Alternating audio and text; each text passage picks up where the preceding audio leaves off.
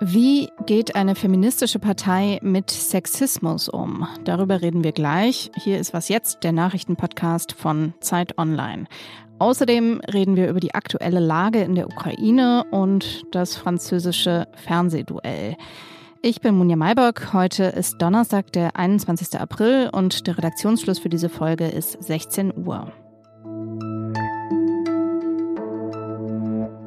Gestern ist ja eine der zwei Vorsitzenden der Linkspartei, Susanne Hennig-Welso, zurückgetreten. Sie hat es neben familiären Gründen und dem schlechten Abschneiden ihrer Partei bei der Bundestagswahl auch mit dem Sexismus begründet, der in ihrer Partei herrsche. Vor einer Woche hatte der Spiegel über jahrelange Fälle von Machtmissbrauch und sexuellen Übergriffen im hessischen Landesverband der Linkspartei berichtet. Über den Zustand der Partei in Hessen und auf Bundesebene spreche ich jetzt mit Tillmann Steffen aus dem Politikressort von Zeit Online. Grüß dich, Tillmann. Hallo, Munja. Vorab, damit wir wissen, worum es geht, ähm, was für Vorwürfe stehen da im Raum? Ja, speziell in Hessen geht es um äh, drei Personen, ein, davon ein Mann, die sexuelle Belästigungen, Übergriffe äh, beklagen. Das sind Fälle äh, aus der Zeit seit 2018 und äh, es ist insofern für die Linke ein Problem, da sie sich ja selbst als eine feministische Partei sieht, in der Frauenförderung äh, Frauenrechte eine große Rolle spielen. Und wenn sie jetzt in eigenen Reihen mit Sexismus und sexuellen Übergriffen äh, sich befassen muss, ist das äh, gewissermaßen ein Problem. Und äh, drei Fälle sagst du, aber es sind äh, nach diesem Spiegelartikel auch noch weitere bekannt geworden, oder? Ja, ja, es sollen sich eine ganze Reihe weiterer Betroffene gemeldet haben. In erster Linie bei äh, der Linksjugend, der Jugendorganisation der Linken. Ähm, der Landesvorstand in Hessen wusste davon äh, heute noch nichts. Sie konnten das nur wiedergeben, was auch zeigt, dass die Kommunikation innerhalb der Partei da nicht richtig zu funktionieren scheint und ähm, man da einiges zu verbessern und zu optimieren hat. Mhm.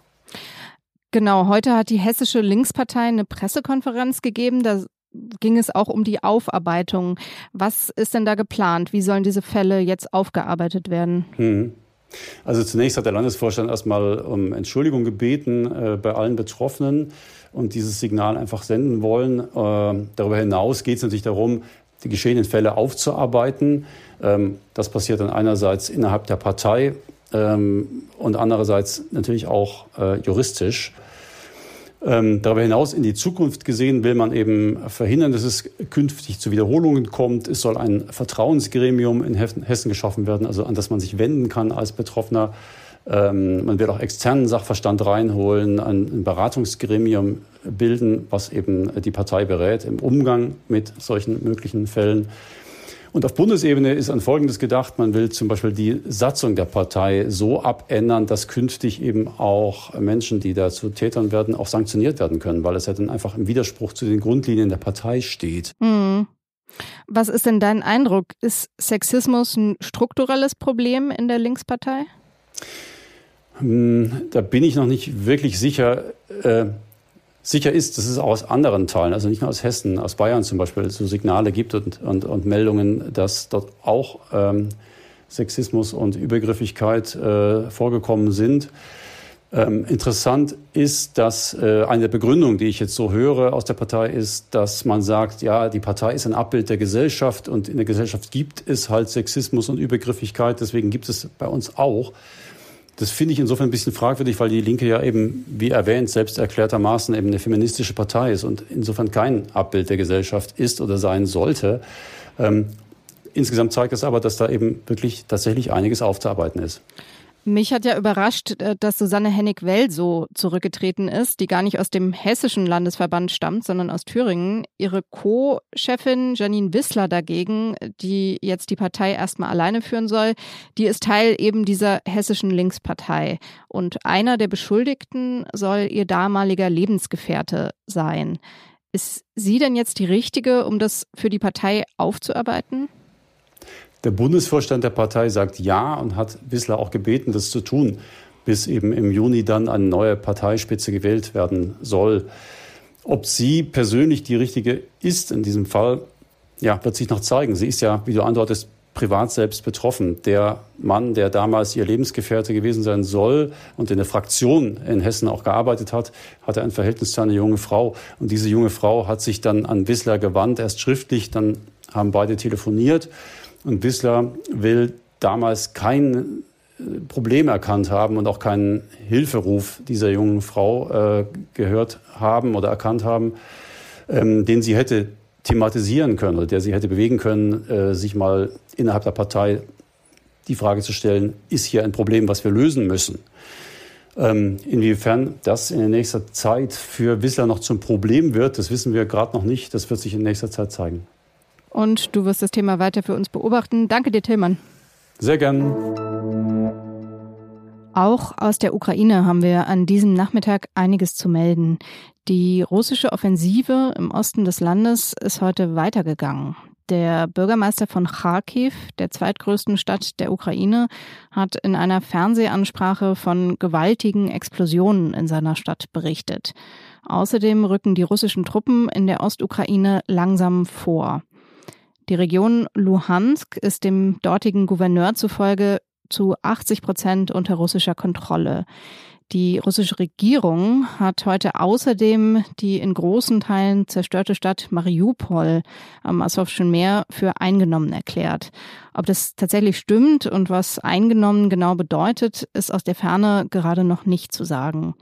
Das Stahlwerk, in dem sich mehr als 2000 ukrainische Soldaten verschanzt haben, will Russland jetzt belagern, aber nicht stürmen. Außerdem hat die deutsche Verteidigungsministerin Christine Lambrecht von der SPD angekündigt, die Bundesregierung bereitet einen Ringtausch mit Panzern vor.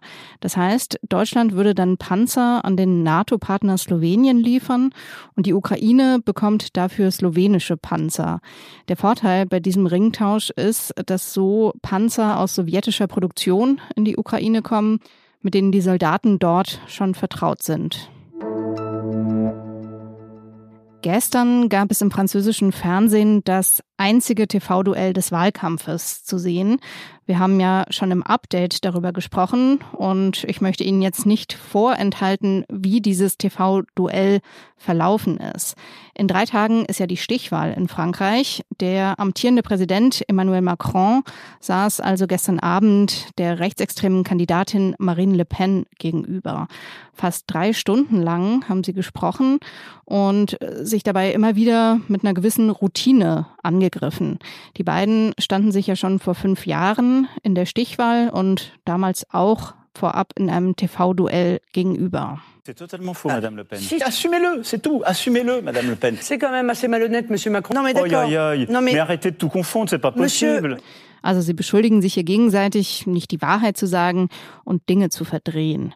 Ich habe Annika Jöres, die für uns aus Frankreich berichtet, gefragt, wer von beiden in diesem einzigen Fernsehduell denn überzeugender war. Also ich fand eigentlich, es war eher so eine Art äh, Patt-Situation, weil die beiden haben sozusagen das, was äh, sie ohnehin als ungünstige Eigenschaften haben, sage ich mal, haben sie beide gezeigt. Also Macron saß lange Zeit so ein bisschen gelangweilt, bisschen arrogant, mit verschränkten Armen darum. Und das ist ja das, was die Franzosen ihm vorwerfen, dass er so ein bisschen abgehoben ist. Ähm, Marine Le Pen hingegen war sehr äh, defensiv, wirkte auch ein bisschen unsicher. Und auch das ist ja das, was äh, an ihr kritisiert wird von den Franzosen, dass sie vielleicht gar nicht äh, so zahlen zahlensicher ist, dass sie Dossiers verwechselt und ähm, einfach nicht die Statur hat, Präsidentin zu sein. Also für mich war es eher ein Patt in der allgemeinen Stimmung, ähm, gilt aber Macron so als Sieger mit leichtem Vorsprung. Also kein K.O.-Sieg sozusagen, aber er, ja, er hat offenbar in der allgemeinen ähm, Wahrnehmung einen leichten Vorsprung erreicht. Es ging viel um Kaufkraft. Das ist äh, ja in Frankreich das Wahlkampfthema schlechthin. Der Ukraine-Krieg wird oft unter diesem Aspekt beleuchtet, ähm, was er für die BürgerInnen beim Tanken oder beim Einkaufen bedeutet. Marine Le Pen hat dieses Thema auch im Duell wieder genutzt, um sich so als Beschützerin der Leute mit kleinem Einkommen darzustellen. Außerdem ging es um Fehler in der Russlandpolitik. Macron hat Le Pen da attackiert mit dem Argument, ähm, dass sie sich für ihren letzten Wahlkampf 2017 Geld von einer russischen Bank geliehen hatte. Das stimmt auch tatsächlich. Sie habe sich also so Macron in Abhängigkeit zu Wladimir Putin begeben. Über weite Strecken äh, konnte man so, wie Annika sagt, ganz vergessen, dass da eine Rechtsextreme diskutiert. Bis zum Schluss. Da hatte Marine Le Pen noch Redezeit übrig und sprach über ein paar Punkte ihres Wahlprogramms.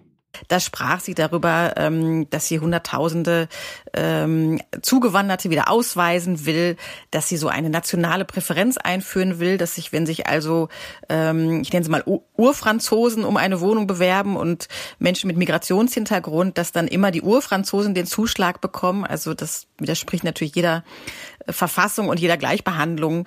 Im Grunde genommen, das darf man auch wirklich nicht vergessen, in diesem Wahlkampf hat sie immer noch das alte Le Pen-Programm, was darauf basiert, ähm, zugewanderte Menschen ähm, ja zu diskriminieren und und die Urfranzosen sozusagen zu zu adeln und denen ja mehr Rechte einzuräumen als allen anderen. Wie genau sich das TV-Duell auswirken wird, das werden wir erst am Sonntagabend wissen. Die letzten Umfragen sind nämlich gestern Abend erschienen, und zwar vor dem Duell.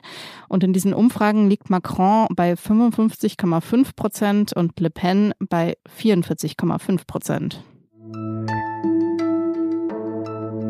Was noch?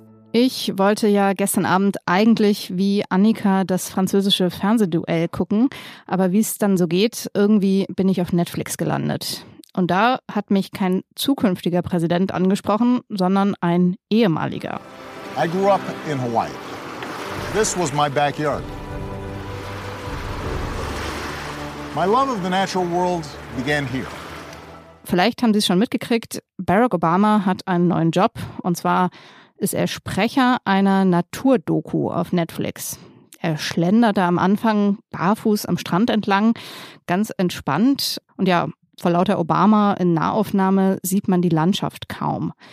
Dann wird es aber tatsächlich ganz unterhaltsam. Äh, statt Obama sieht man Büffel, Riesenschildkröten und surfende Nilpferde.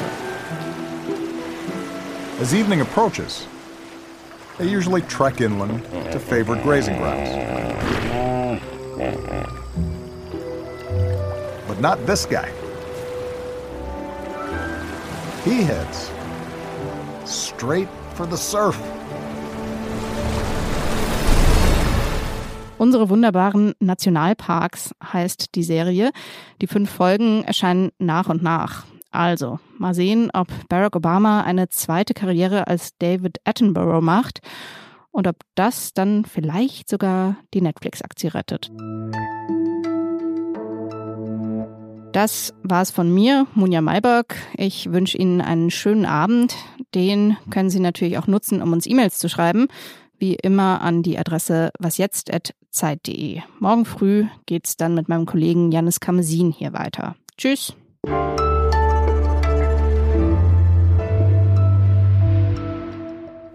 Ich bin tatsächlich wach geblieben, obwohl das Ganze fast bis, bis Mitternacht ging. Also es war schon eine, es war schon eine Geduldsprobe, aber mit Kaffee und Flips ging das dann ganz gut.